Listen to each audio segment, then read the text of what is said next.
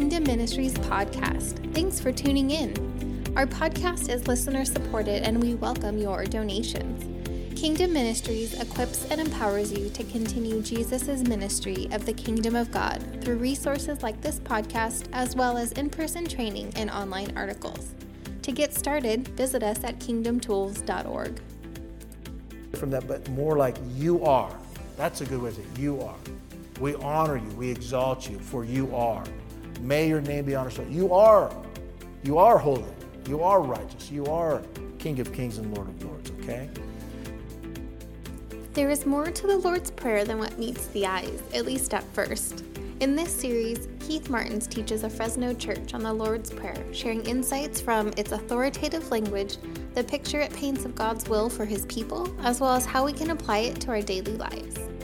In part 7 of this series, Keith instructs the group in an exercise of exalting the Lord by his names and declaring God's will based on Scripture and the leading of the Holy Spirit.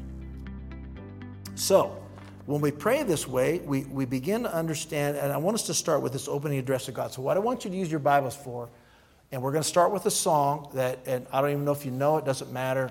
It's not one of these, again, we're, we're not going to try to you know, feed off of the music or get in that mode. But the purpose of this is these are, it's that old song, but it's done by the Promise Keeper people, so it's cooler. But immortal, invisible, God only wise. In other words, names for God that will get us thinking about who God is. Okay? And then, if you can, begin to speak out names of God or begin to exalt Him for who He is. In other words, what we're going to do here, we're not just going to pray, Our Father in heaven, hallowed be your name. We're going to pray, Our Father, the one in the heavens. We're going to speak things out about his nearness. I guess you could thank him, but you know, just don't go on and on. Okay, so our Father, the one in the heaven, we acknowledge your presence. We bless you that you're innocent with us, whatever. Try to stay away from that, but more like you are. That's a good way to say it. You are. We honor you. We exalt you, for you are. May your name be honored. So you are. You are holy. You are righteous. You are King of kings and Lord of lords, okay? And then if you want to uh, use that authority and say, in, in Jesus' name we tear down those things that oppose the honor of God. During this season, sometimes I'll look up at the moon because there's a lot of weird rituals around this time with the moon and everything. And I say, may all who look to the moon, we declare according to the scripture, it's the lesser light, may it reveal God's glory. We forbid that Anyone who looks at that for any other purpose than God's intended. For he has appointed the seasons, he has set the times and the dates, he's established the heavens, and by that we command that the, that the heavens reveal the glory of God and that all must acknowledge that Jesus is Lord. And they look into that for any other reason. Uh, we command their eyes to be opened in the name of Jesus so they see the light and the glory of Christ, who's the image and created Lord of all things. So that's something like that. Or you see the beauty there.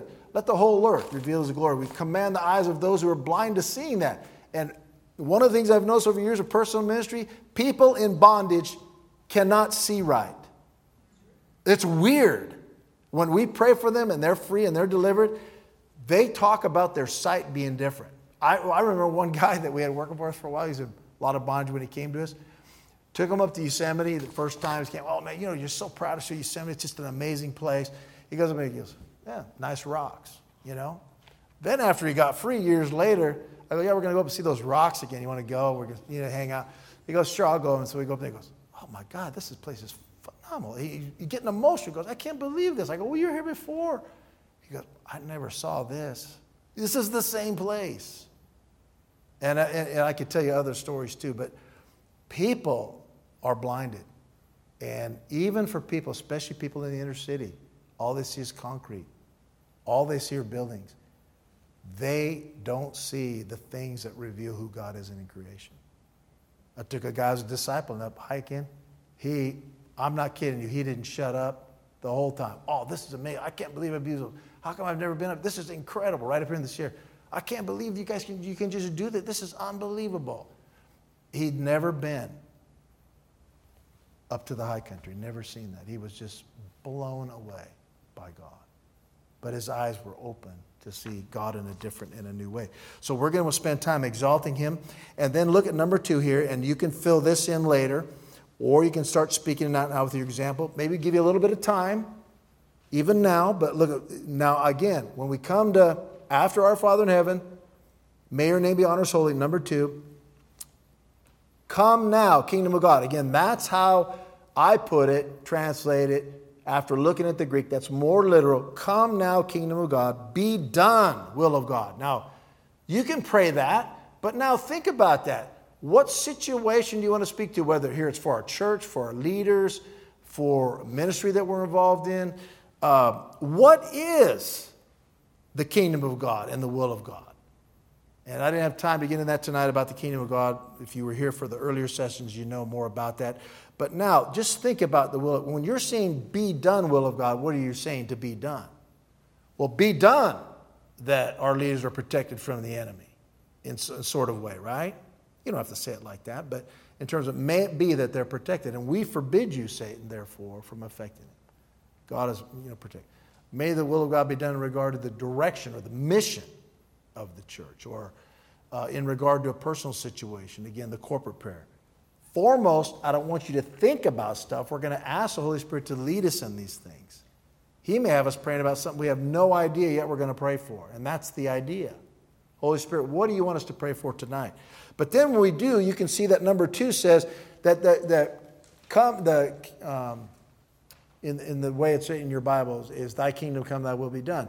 That we understand that in the tone, that's more of an invocation, like, yes, let it happen. See how, see how I write that there uh, underneath there?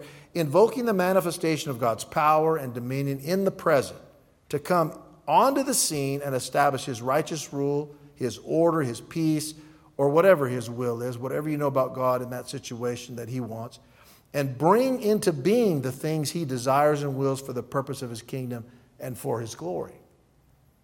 Yeah, let that be done.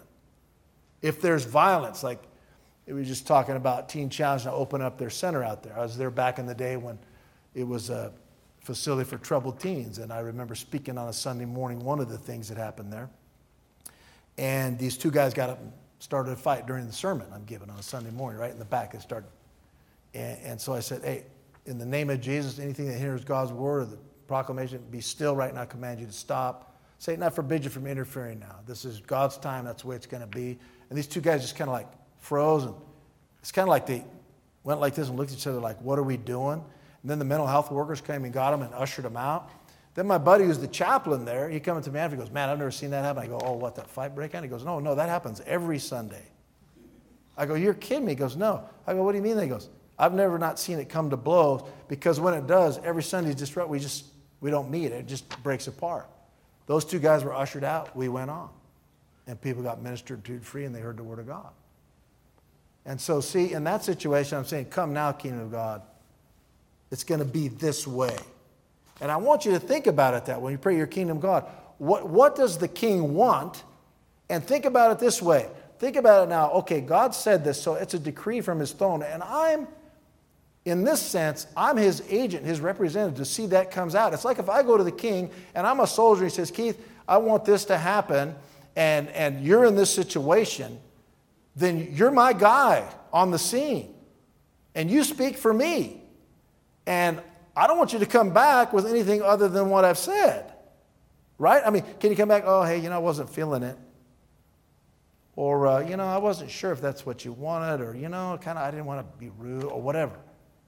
No, if he gives a decree as the King of Kings and Lord of Lords, perfectly righteous, perfectly full of truth, purposely intentional in every way, then he expects that to be fulfilled. And we have a part in that. I'm sorry if you think it's all going to happen naturally.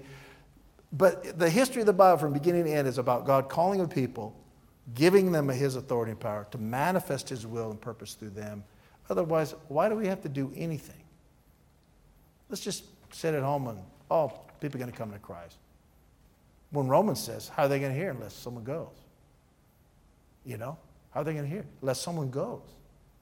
Go into all the world. Take my authority. Make disciples. Do the, heal the sick, whatever. You know? Go. And so that, that's kind of the idea behind this. So it's more of an assertion here declare, announce, claim. Make a claim. Now, Lord, here's what you said. I'm here to do your part. Show me how. The will of God by using his promises and word. If you want to break it down, you can just put it this way. Here, here's kind of a vocabulary to get you started, a primer, if you will. Lord, because you have said or promise, blah, blah, blah, whatever it is, and I want you always to start with the word of God. Let's not just throw things out there. That's why I want you to have your Bibles. Lord, you said this. Here's what you want. And maybe we'll fumble around. Then we say or declare that this will come into being, just as God has willed. Let it be so. Now let it be so in Jesus' name. For example, about the job thing or provision, Lord, because you promised to meet all my needs, I say or we say, declare that I will receive everything I need according to your riches in Christ Jesus. Uh, I will have the provision I need. Now, what I would do is go, Lord, also show me, is it, what's my part in this? What, what, what do I got to do? You know? And that's where what we talked about with Jesus thing. So let it be so in Christ's name. And then you can go to the other side, the against, which I didn't include here. And in Jesus' name, anything hindering that, we forbid. Or you can say this, the second line, or because it is written, just like Jesus said, right? Because it is written in his word, now let it be according to his word, with that idea of he wants it fulfilled, okay? Now, we'll get to this later, but these are some petitions on the second page, just some examples of for and against. For example, uh, just the first one there, we claim all we need for today as you promised in your faithfulness to provide, and against we bind and forbid those things that would hinder God's provision in our lives. Does that make sense? Okay. You ready? Okay, here's what I'm going to do I'm going to ask the Holy Spirit to lead us because He's here present. And then I'm going to play this song, okay, about exalting Him. And that's going to be kind of be our, our Father in heaven, hallowed be your name. But I want you to keep following that as the Lord leads you by exalting the Lord with maybe names for God or honoring, honoring the name of Jesus, present with us or as ruler over all. And then if I need to prompt you, or just if you want to move into it, or we can mix it up, it doesn't really matter, then make more assertive declarations about anything God's revealing to you. Now, Lord, things we're going to ask Him about His will being done in a particular situation. And we're going to agree with you. We'll just say, Yes, Lord. But, but to say it like, Lord, because you've said or promised this, then let it be so. Thanks for listening to the Kingdom Ministries podcast. This episode concludes our series on the Lord's Prayer. Can't get enough? There's more. Tune in to our next series.